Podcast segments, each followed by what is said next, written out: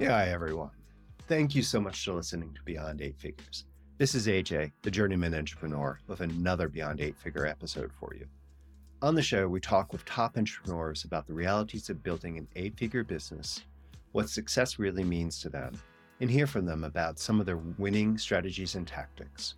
Tune in to each episode to learn how to grow your business beyond 10 million and, more importantly, create your own personal legacy.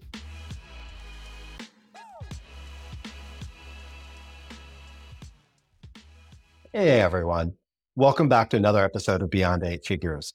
I think you're going to really enjoy today's episode because for the past half hour, I've been geeking out a little bit and just even getting ready. We have Liam Martin, who's one of the co founders of Time Doctor.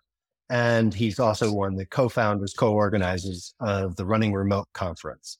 Yeah, here we are. COVID made this happen, but there's a few of us that have gone location independent faster and faster in this economy. And Time Doctor, we've had past guests actually even recommend this product. So I found this was pretty cool. It was for your remote teams. So I, I think we're going to have fun diving into the value of remote. But even more important, as I've been geeking out, is talking with Liam about the different inflection points, the difficulties that will happen as you're growing through them. But as we were geeking out, just what those inflection points can allow you to try and do compared to smaller or earlier stages in your own journey. So let's start talking with Liam because this is just going to be a lot of fun. Liam, thank you so much for being here on the show today. AJ, thanks for having me. I am also excited jumping into this because very rarely am I able to nerd out to the level that we just did in the last half hour. no, and we will have some fun. So before we kind of get into some of that nerd level, you were a teaching assistant, then staff.com and Time Doctor. They seem pretty close. And it seems like that evolved a little bit into the current iteration and now running remote. Where do you see yourself as an entrepreneur these days? Oh boy. Well, I think a transition point between entrepreneur and executive. And I think that that's probably happened over the last four to five years essentially. And I think that's probably one of the points that we want to address in Beyond Eight Figures. A lot of entrepreneurs, unfortunately, are in a headspace of as their businesses grow, recognizing that what got them to where they currently are right now is being an entrepreneur is being the person that can handle everything and do everything and, and execute on whatever needs to be executed on. If I needed to jump on a plane and fly down and talk to a client, I would do it. If I needed to run a split test and me be the one that implement it, I would do it. If I was going to write 12 blog posts last week, I was going to be the person that does that. And you get really, really good at that activity. And counterintuitively, the fastest way for you to transition to the next level is for you to stop doing all of those things completely. And it's very, very difficult for a lot of entrepreneurs to be able to make that switch. I'm still not completely out of it. There are certain things that I still do inside of the business, but a very smart man once told me something that hit home. He said, Do you want to run an eight figure business or do you want to own one? And he said, I'd rather own one. And I agree with him. Owning is much better than running. Yeah. We were talking earlier. Let's kind of maybe jump into some of the things because you had a great figure about sort of the negative impact of operational deficit. Because as I grew, I stopped growing my operational infrastructure. I had a really nice business, you know, 3 million, maybe even 5 million. But as we got past it, I was getting rickety and the wheels popped off. Yeah, it was like watching the car that you have. Oh, it says oil checkup at 10,000. Oh, that's a lie. Let's go for 100,000. I had operational deficit. So let's talk about one, what you do to make sure you have it. And you talk about a coach that brought it. But then also, let's talk where that came up that you realized there was a need to make sure you put these plans. So what do you do to ensure that you have operational infrastructure in place? Well, so first off, that three to five to sometimes even seven range is really through force of will. It's that entrepreneur forcing that business to exist. And everyone needs that. No one gets from zero to one, zero to a million, a million to even 5 million without that force of will. So it's really important that you have it. And no businesses would succeed unless it did exist. So, SaaS business, timedoctor.com is the largest SaaS business that we run. And inside of software companies, there's something called engineering debt, basically platform debt, meaning you've written a certain feature or you've built infrastructure inside of your software platform and you need to spend a certain amount of time rewriting the work that you've already done that's maybe a year old or two years old or five years old, I would highly suggest you never get to five years old, to be honest with you, because then you run into bigger problems where you have to completely rewrite the software from scratch. But the rewriting of this software is a really fantastic analogy towards operations. So the same thing exists that programming debt exists from an operational perspective and you need to be able to invest in it. For us, we invest between 7 to 12% of every dollar of the business inside of operations. And that means hiring a COO, that means hiring staff to be able to do process documentation, make sure that our systems are on point, our tech ops team, our HR, our finance, our legal, these are all costs that we need to be able to make sure that are properly managed in that 7 to 12% ratio, but they will never provide a direct return on investment towards the business. Much like hiring that extra engineer, you can't measure the ROI of hiring that extra engineer to be inside of your business. But anyone that was running a software company would never fire their engineers because they recognize that that is literally the application in itself. You can force yourself into, I would say, definitely a low seven figure business without that resource. But to be able to get to 10 and beyond, you need that infrastructure in place. And so that's why we've made that investment. It took me a really long time to be able to figure that out. It took me about five years to be convinced that we should do that. And it comes down to actually this issue between an entrepreneurial type of mindset and more of an operational executive mindset. They're polar opposites of each other. When you actually look at the demographics of an entrepreneur, the vast majority of entrepreneurs are left leaning politically, as an example. Actually, sometimes they're extremely left leaning politically. They're all about, hey, the world should be kumbaya, yep. possibility. It's about building the new thing. Operational people are the polar opposite. They are the most right wing politically, socioeconomically oh, of that entrepreneurial type of person. So you need to actually have those two types of personality types in order to be able to run a business. And that's why you see things like when Elon Musk bought Twitter and he identified that there were no Republicans inside of Twitter at all. There was no one that voted for the Republican Party. That's a major red flag. You need to actually have people on both sides of the political spectrum, not just from a political perspective, but literally from a socioeconomic perspective, because those people think differently and you need to have those different types of opinions inside yeah. of your business. Diversity. It, it hurts, it sucks, but it's how these businesses succeed. And I will never run a business ever again without a operational component inside of the business. Would I be best friends with these people? Absolutely not, but they're absolutely critical towards the business. Okay. You were talking about, you were like about five years in. So let's either discuss about the size you were or sort of what was happening to really make those two points that entrepreneurial versus executive or just an yep. operational strain level. What was going on that kind of brought this to the fore that you just thought, as you said earlier, you started talking to your coach, and your coach was the one who sort of made the case that this was a necessary component of the business. Where were you? What was going on? Well, so there were two stages to that. And it was really at the five to 10 stage, five to 10 million, okay. which is yep. where the majority of that pressure was starting to present itself. We were recognizing yeah. that there were operational issues I remember once we have a process for when we send out an email to our customers. So we had this stupid little Excel spreadsheet or this Google Doc, and you had to have one person that would write the email and then another person that would approve the launch of that email. So we would set up all of the launching parameters, who we're going to send it to, which countries, age group, what kind of user are they? yeah. And and we would send out 30 or 40 of these a month. And I remember we sent out an email to the owners, or it was supposed to be targeted towards owners, but we sent it out to our users. And it was just like the wrong thing. And we got a whole bunch of really negative feedback. The users were really angry. The owners were really angry. I think it was actually to be able to advertise another service. And it was a service that would pull some of the users out of their companies And it was just like this huge disaster. And we realized, oh, well, we need to be able to change this. This is like completely a breakdown of operations and procedure inside of the business. So that was one issue. But then where it literally hit the nail in the coffin, the very last one with regards to the need of operations was February of 2020. So, February of 2020, 4.5% of the US workforce was working remotely. And by March, it was 45% of the US workforce. It's the biggest transition in work since the Industrial Revolution.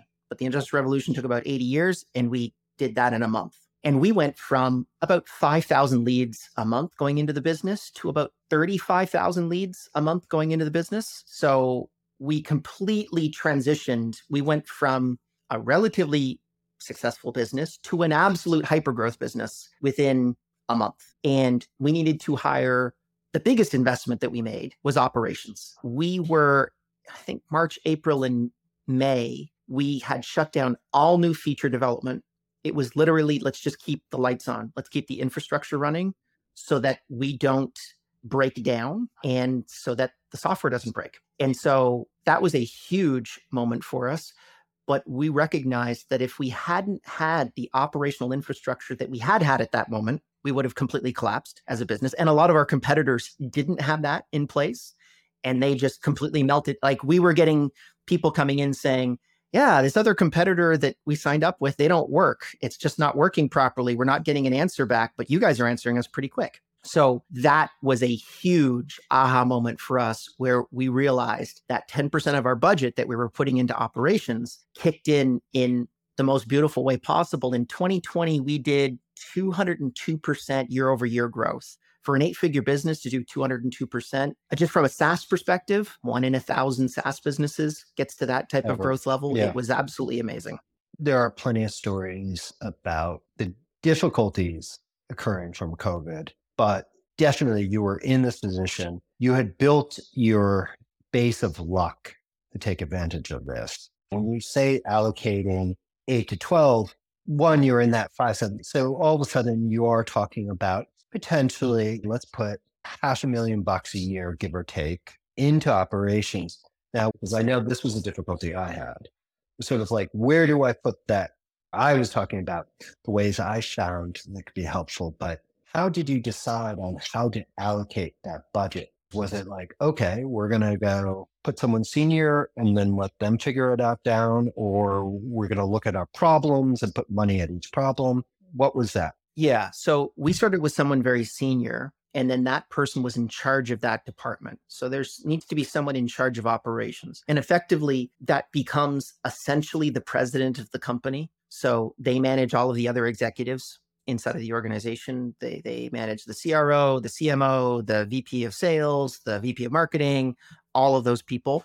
And that's one side of it. That then frees me and my business partner Rob up to be able to focus on more product innovation, getting closer to customers, and also doing things like this, which is building more community. I effectively see this type of process literally boiling back to building community inside of my organization because hopefully you're listening to this and you like what I have to say. And if you do, there's a lot more back at Running Remote, timedoctor.com that you can check out. So building that was really important. And then also too, recognizing I like to jump into my calendar and really ask myself, what am I currently doing in the calendar that can produce a maximum return for the time that I have? And I was working 60 hours per week.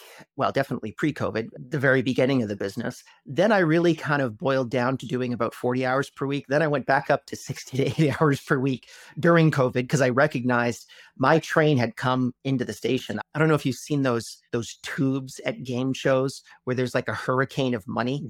Like yeah. on the price is right.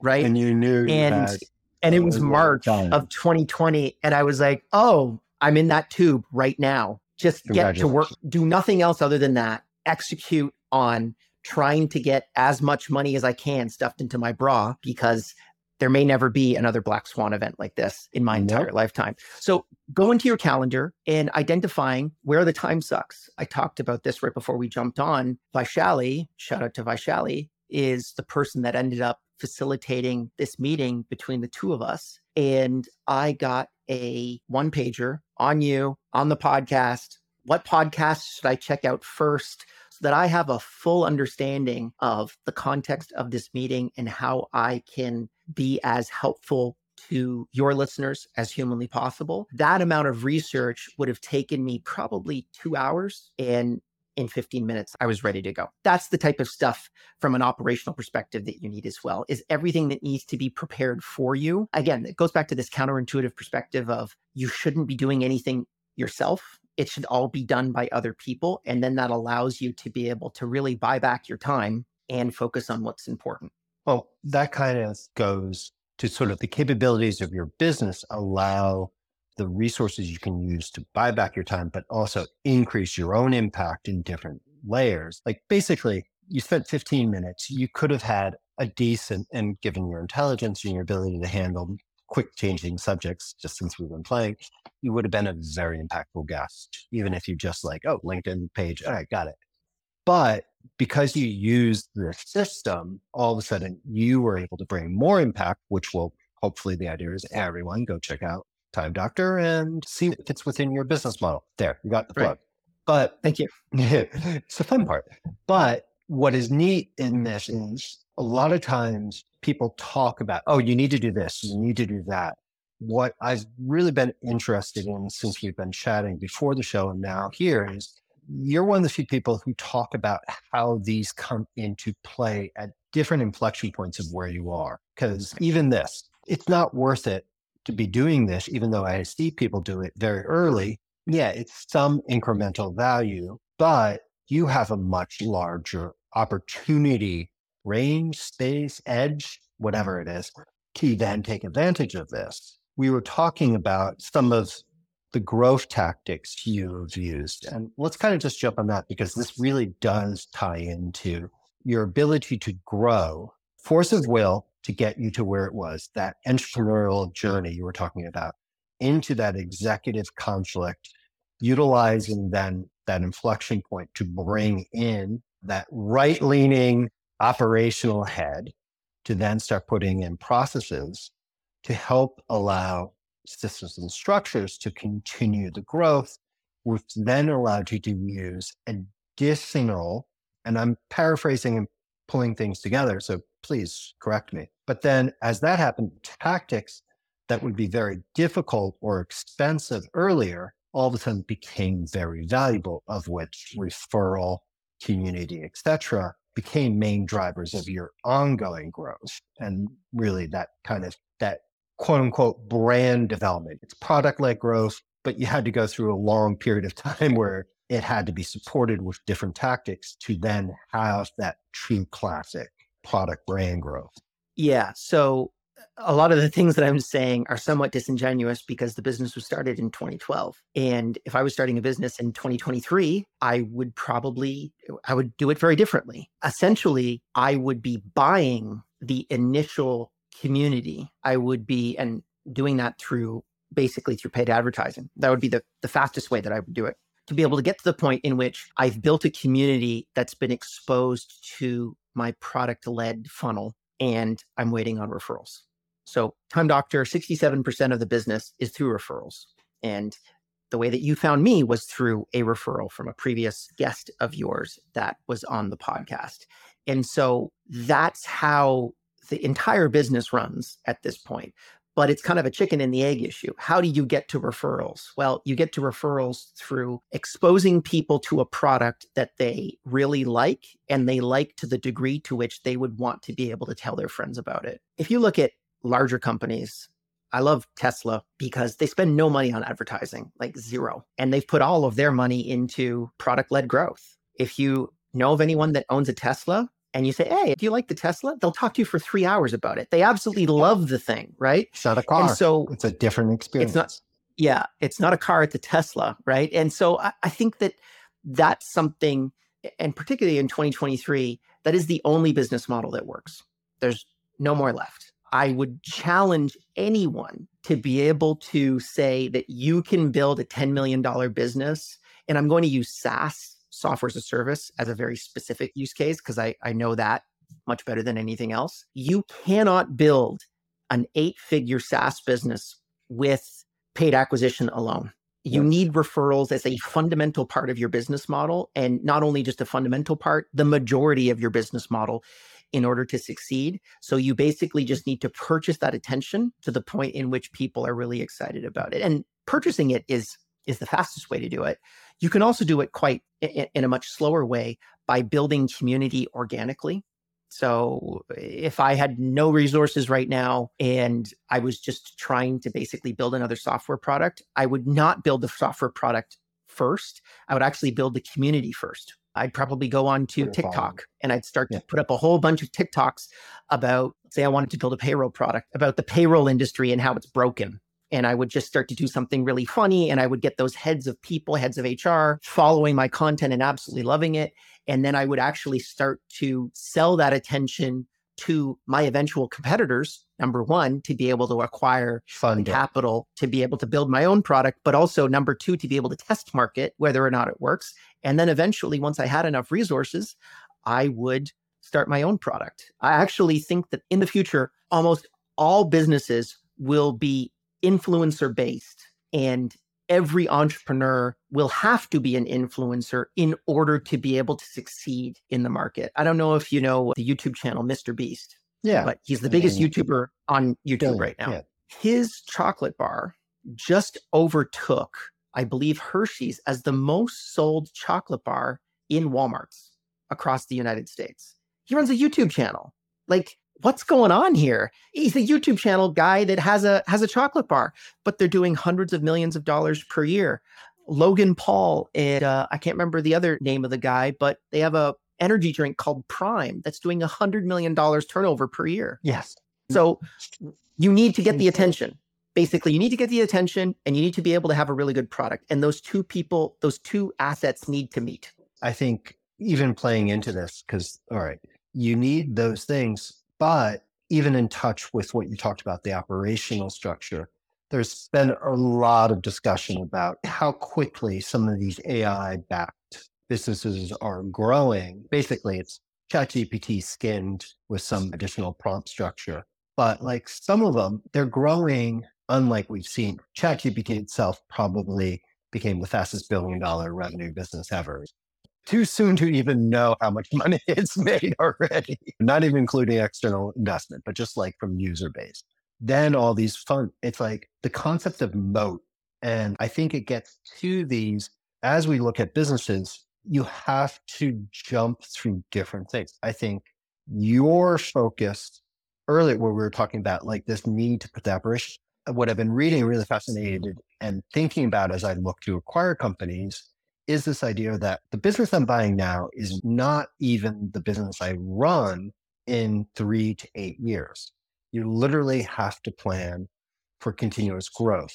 Fastest growing companies have product suites, they continually innovate, and it's their speed of innovation and the speed of product development that ends up being that long term sort of you know, when you look at Salesforce and the big SaaSes, they literally cloud because they're literally just trying to again and again service the continuous needs of their customers to upsell them, to cross sell them, to extend their lifetime. All that is a fraction of a new customer acquisition. But you just kind of put in a really cool concept of how to even get into that game. We've been talking about audience driven growth, and it would be fun to maybe talk about some business models and how to go from A to Z on doing this because sure. That, yeah. I can give you a perfect example, AJ.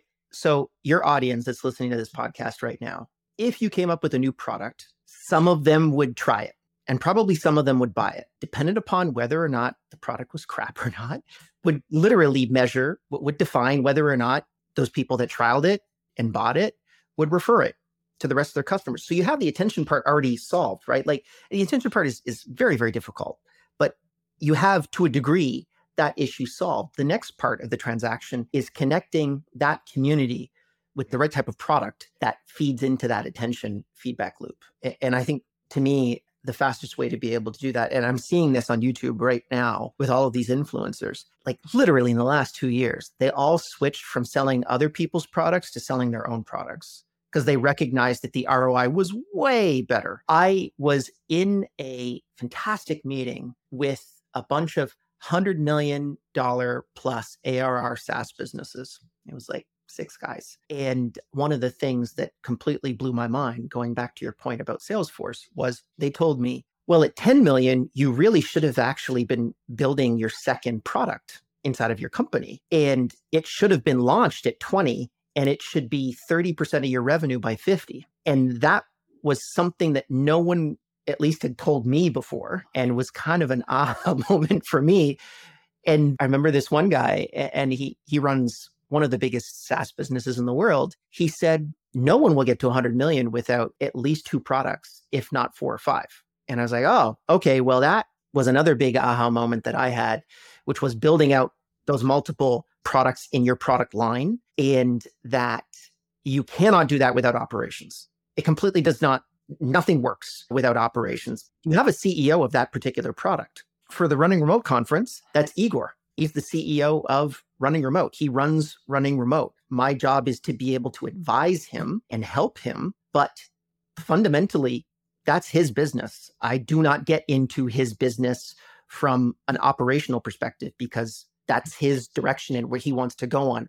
I set the vision and I set the framework in order to be able to execute on that particular vision and I set the budget. But outside of that, that's his project and that's that's another product line that we're building out inside of the business. No, I like that concept. I learned the hard way that operating much more, but I realized it really is deferred gratification. I kind of got into tech early 90s and I jumped quickly to project management because I was so frustrated with being on a development project as a coder that were just so crappily run. And then realized so much of it was where you plan for the bottlenecks. And in the way it really does kind of just simplify it, like knowing where you need to defer your gratification for whatever means profitability, all these different things for your stated goals. It could be long term, it could be exit planning, all this. But it's this idea of understanding where the levers are and what need to be moved to make sure you move towards what you want and then defer to later the easy runs of growth or profits or whatever it may be. That is really Yeah, I, I would say everyone needs to keep a healthy amount of EBITDA in their books once they're at eight figures. So I would define healthy as between 10 to 30%, not so much because you want to put money in the bank and you want to defer your risk, which is important, by the way. Throwing a couple million dollars in the bank per year is, is critical when you have a SaaS business that is effectively representative of 98% of your net worth, right? You want to be able to make sure that you can pull some of that risk off the table yeah. as the founders, but also too, it hedges you against economic downturns. And we've been in business for 12 years and we recognize when those downturns occur and we are probably in the middle of one right now. So yeah. being able to Weird absorb one. yeah yeah, I mean, who knows what's going to happen? That's a separate podcast in itself. But how are we going to absorb that? If we have 20% EBITDA in our books where we can say, okay, well, it looks like there's been a bit of an economic transition. And in SaaS, it's a very resistant business model. So maybe we lose 5% of our revenue due to people churning specifically because they just can't afford our software anymore. Well, that's fine because now we're at 20 and we're down to 15 and we can just be a little less aggressive in terms of hiring and get ourselves back up to 20. But actually, the counter to that is, at least I've seen right now, labor's on sale. So the cost of labor in the tech industry is way cheaper than it was two years ago. And it's way cheaper than it was a year ago. And so we can get people for 30% discount from where they were even a year ago. And that's another big advantage because you can do a lot of buying during that time and you can lock those people in that are excited about your vision and really want to take you where you want to go. And you're going to give them five, 10% raise per year. Well, if even if you're doing a 10% raise per year, you've gotten three years at a lower than market rate for that person when you lock them in at that time. And that's a huge leveler because you're talking about saving millions of dollars, at least in our part. And we didn't talk about this, and the conference definitely is sort of the, um, the big embodiment, but you literally have built a company around one of the major desires of the modern workforce, you know, remote work. And right. from playing around a little bit through it is less kind of called out, but also something that you guys facilitate, there is time tracking, but there's also the ability to do work sort of on your time. I always hate it when a word just disappears from my brain. Um, asynchronous management. Asynchronous work structure. I mean, the core product is definitely the time tracking and sort of the evaluation. But in going through that, that was pretty cool. Once again, you've been doing this from 2011, 2012. The product has sort of evolved, but now you're literally on sort of the forefront of the change of working culture. You said, you know, COVID kind of was the industrial revolution in one month compared to 80 years, but you culturally were there. How are you seeing that evolve? Yeah. So, really, what happened was the digitization of the economy. And I would say we moved forward five years in one month. So, we're seeing 2025 numbers in 2020. And it wasn't just us, right? Like Shopify had insurmountable crazy growth because all of these businesses shut down and they're like, oh, well, how do we make money? Oh, well, we got to do it online and we got to bring ourselves into the digital era. So a lot of businesses went that direction. And I knew that that was a up and to the right trend back in 2010.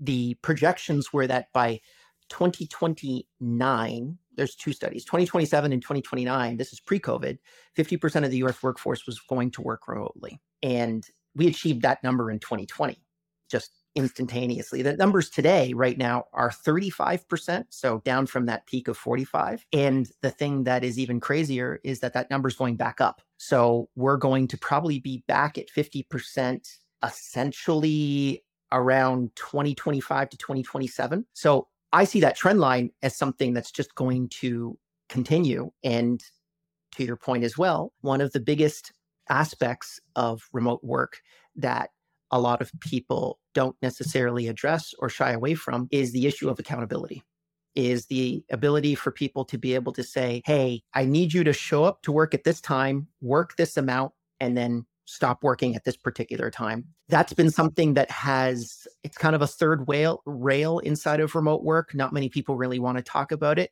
but it's the vast majority of the reason as to why there's been this pushback to the office even though remote work studies have continuously found, I looked at 17, more specifically, my research team looked at 17 yeah. and gave me the results. Good use of the uh, operation. They identified that out of the 17, 16 identified an increase in productivity and one identified a neutral increase. So everyone's basically agreeing working from home makes you more productive, produces more widgets per hour for your organization. But there is this pushback to the office because of work accountability. And that's kind of an issue that's not being discussed, but we perfectly solve for that problem. And we do it in, I think, the most egalitarian way for both users and owners. So we have like the business owners that want to be able to say, hey, I need to be able to have accountability for all of my workforce and recognize what they're doing. Yeah. And the users that say, hey, well, you know, I want to be able to make sure that I have my own privacy when I'm using the computer in, in what context. And I think we draw a happy medium between those two. But fundamentally, that is a critical part of the remote technology stack that isn't going away. There's plenty of more things inside of the remote technology stack that we would want to be able to pursue. Our mission statement is we want to empower the world's transition towards remote work and really focus on the pragmatic aspects of remote work that not many people really address. Sometimes all about doing a flashy Zoom or Apple's going to come out with a VR headset next month talking about how they're going to be able to do meetings in VR that are going to be amazing. Those are really cool, but at the end of the day, people want to be able to make sure that the work is done and the work is done well. I agree completely. It's about the results, but I also think it's the style of business. And we're facing both either from a size or from sort of a management structure that there mm-hmm. is this sort of like smaller, younger businesses are more willing to be flexible because we come from a point of less. We have to be more flexible within our needs. And I think yeah, remote work is great. One of the first times where I'm seeing like, oh, wait, it's actually a selling point. When I was New York City agency and before Dumbo became this hot neighborhood, trying to convince people to kind of come over when I wanted to hire talent. Now, all of a sudden, I know people who are leaving big companies, forget even the layoffs, because they want that flexibility. They know they can deliver the work they know they can create value. So having it, it is a fun thing. It will be interesting to see that management structure, where it comes and where it goes, and how hybrid and remote kind of come into play. Because I think so many of these, you must be back in the office. I hope they break on sort of the inefficiencies of that. But that's kind of the fun of business, watching it. There are lots of things about the sociology of work that just don't make any sense whatsoever. I remember the big debate about open office plans. Every study shows that open office plans do not work, that they are more disruptive, people have less focused time. But yet, what do you see everywhere? Open office plans. Everyone you still uses them, even though the data is wrong. So there's a lot of those things that are happening regardless. Yeah. Touching on that a little bit as well. One of the reasons why I wrote this book, Running Remote. Running Remote. It's the book of the same name. And I wanted to actually call it async, but my publisher wouldn't let me because he said no one knows what that term means, which is the reason why I wanted to write it. The key to remote work and running remote is asynchronous management is the ability to be able to manage people without directly interacting with them synchronously. The average new company that went remote during the pandemic spends 56% of their time on video calls, which is insane. We spend about 17% of our time on video calls. We spend as little time as humanly possible on synchronous communication so that we can optimize for deep work and asynchronous communication and management.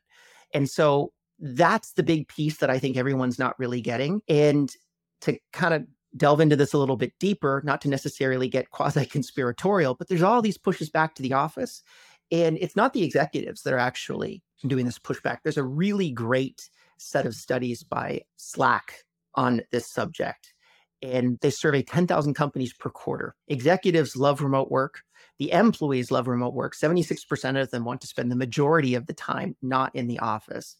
The group that doesn't is the mid level managers. And when I studied asynchronous organizations for the book, we found on average their managerial layer was 50% thinner than their on premise counterparts. They are not needed inside of new businesses, these new remote businesses.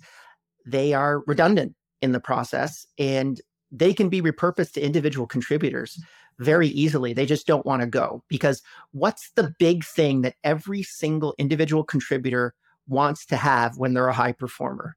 the direction up the organization is management. And I actually think we need to really disconnect that and say it's not about how many people you manage, it's about the things that you get done that is important. Quality of work. And this is the breakdown that we're currently seeing in work today. And I'm hopeful that that will change. But based off of the history of sociology of work, it's not going to change anytime soon. No, but that does kind of even bring up like you talked about your entrepreneur to executive sort of friction in that mid seven, upper seven range. But it's also that extra intention. And I talk about being deliberate because it's one thing I realized, or I had learned after rubbing the sticks together.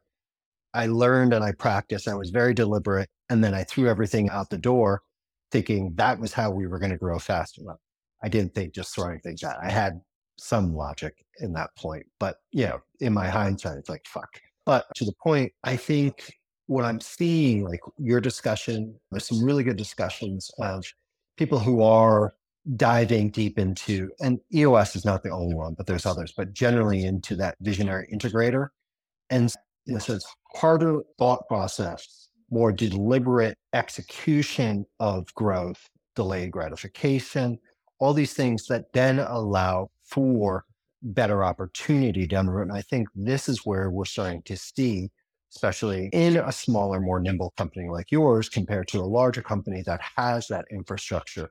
It is that like, okay, if you're willing to put in that extra time to really be clear about your objectives and what that means and what does that dive into the mission, the culture, it's nigh infinite at times it feels. But if you're deliberate and consistent and incremental, as you show with Time Doctor. So like how do you see where you're going now that you've moved to the executive? You're being more that mm-hmm. visionary brand developer, showing where is possible. Where are you finding the hard part? Oh, there's a lot of hard parts. Uh, yeah. To be honest with you, there's a lot of me holding myself back from actually executing on something myself because at a business of our size, it's not how, but who constantly. It's never how, it's always who. Who is going to do this? Not how am I going to do this? And holding yourself back from actually doing that is eh, super counterintuitive because everyone wants to just kind of get it done themselves. That's how you got to where you currently are is by doing it yourself. So that's why it's so it's so difficult and I catch myself almost weekly doing this. We were starting a new TikTok campaign and I'm critiquing the TikTok video edits that are coming back and I'm realizing that I'm stepping on the toes of the person that was in charge of the project. Those types of things that you need to to constantly fight up against. But you brought up another previous point that I wanted to kind of readdress that that is a perfect example of this. Inside of EOS, there's something called it's basically the core vision document of the organization. What's the mission? What do you want to accomplish with the company? How do you plan on doing it? What products are you going to sell? That type of stuff. And you will not be able to hire the right people unless the people that are doing the hiring, of which we have a team of eight people that do that inside of the company, understand the VTO, Vision Traction Organizer, perfectly. So they understand everything about it. They can teach you about it. They should know it better than you know that document. And mm. until you actually build that document, you can't actually come back and get the people that connect with you culturally in the right direction. I remember before we built the VTO, we were going to hire a VP of sales, and there were three candidates that we had boiled it down to. I was doing interviews with all three of them. And the top candidate, technically, towards maybe the end of a one hour conversation, he just, as an offset statement, said, Well, I don't really believe in remote work. And I was like, Oh, tell me more about why you don't believe in it. He's like, Well, sales teams should never be working remotely. They should only be working in an office. And, you know, if I was going to be the VP of sales, that's something that I absolutely need to do. I said, Awesome. You're not the right fit. Thank you for letting me know. And I went back to the operations team and the HR team and I said, How did you not detect this earlier? Our mission statement is we're trying to help the world transition towards remote work. Did anyone tell him that that's the purpose of the company? And no one had. Uh, so the first document that we give new hires, particularly anyone that's a director and above, is we have them review the VTO uh, for about an hour.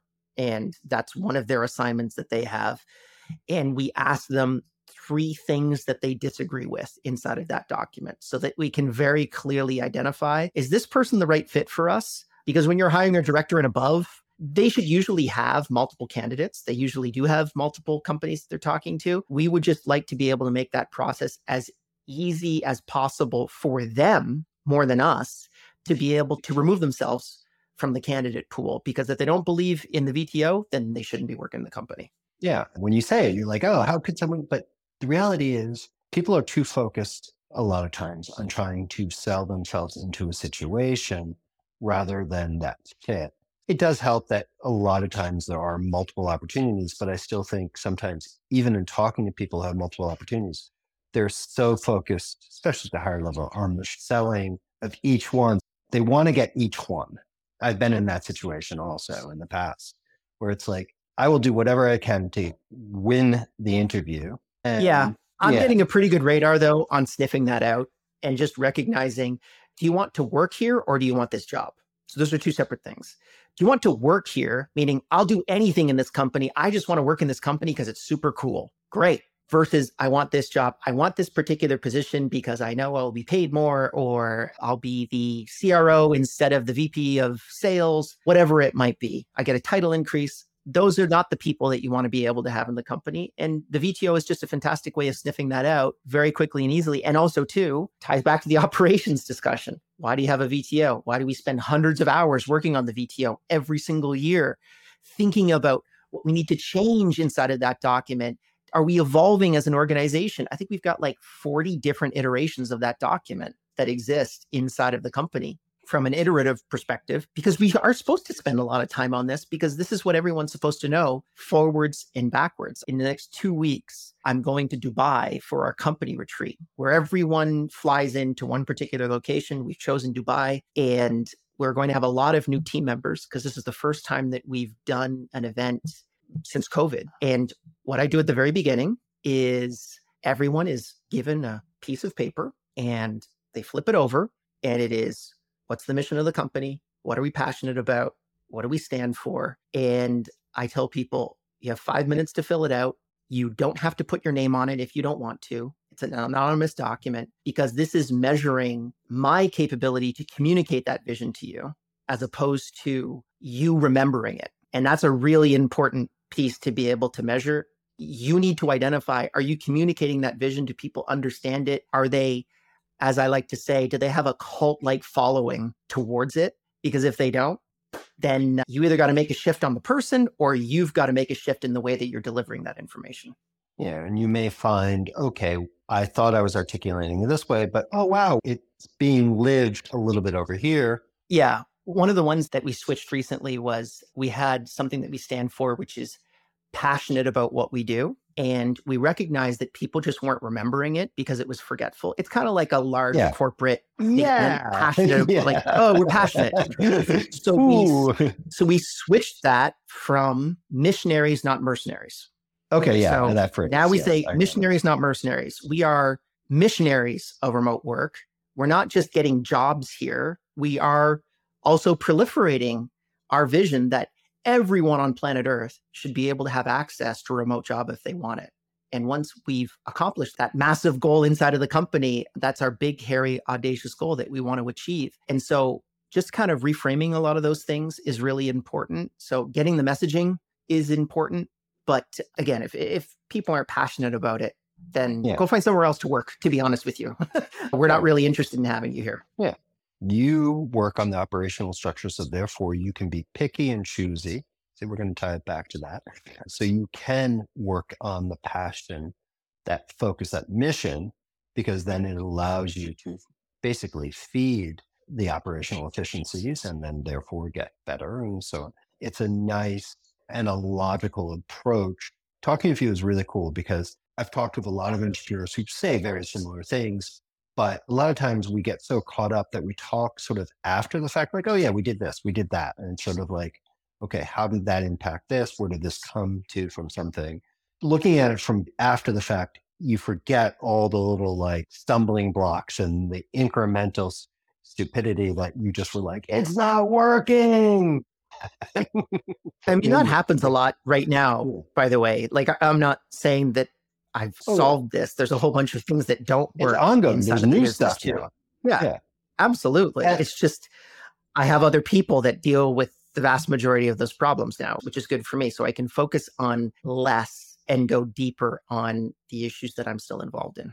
Well, we could just keep going going on. You are moving in your role within Time Doctor and you are moving more to an executive role. But as a person who is an entrepreneur, how do you go about defining your success now? And then what is the end success going to look like as an entrepreneur for you? I think success for me is abundance of time, the ability to be able to hold off from gratification earlier on in my career in order to be able to do whatever I want with whoever I want for as long as I want, wherever I want. That's my definition of success That's as an brilliant. entrepreneur.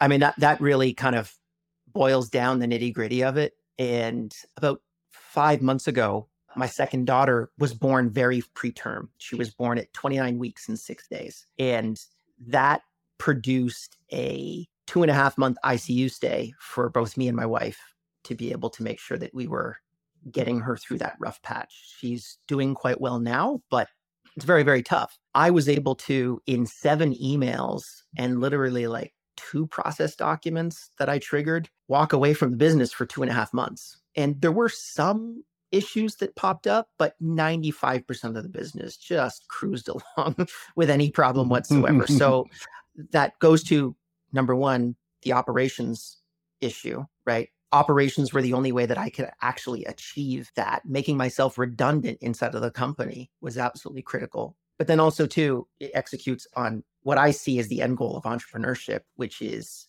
the ability to do whatever you want with whoever you want for as long as you want, wherever you want. And my choice was I wanted to spend two and a half months in the ICU with my daughter.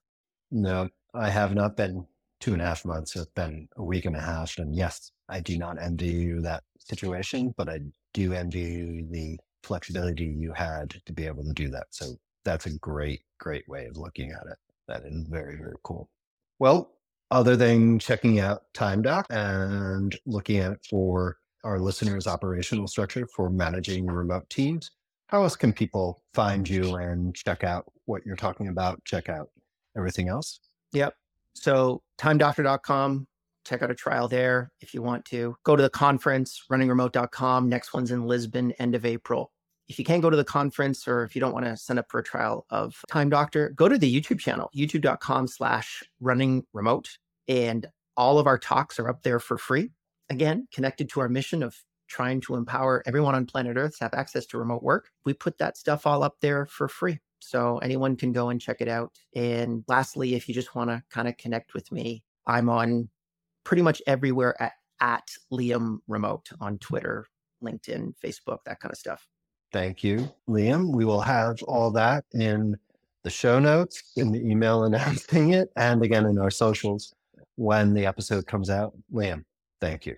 This has been a lot of fun, and I would love to have you come back on in the future and let's dive into more of this because we barely touched, I think, a fraction of what people could learn from you. This has been great. Thank you, Liam. Yeah, thanks for having me.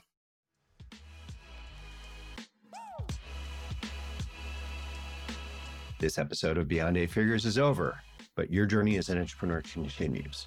So if we can help you with anything, please just let us know. And if you like this episode, please share it with someone who might learn from it. Until next time, keep growing and find the joy in your journey.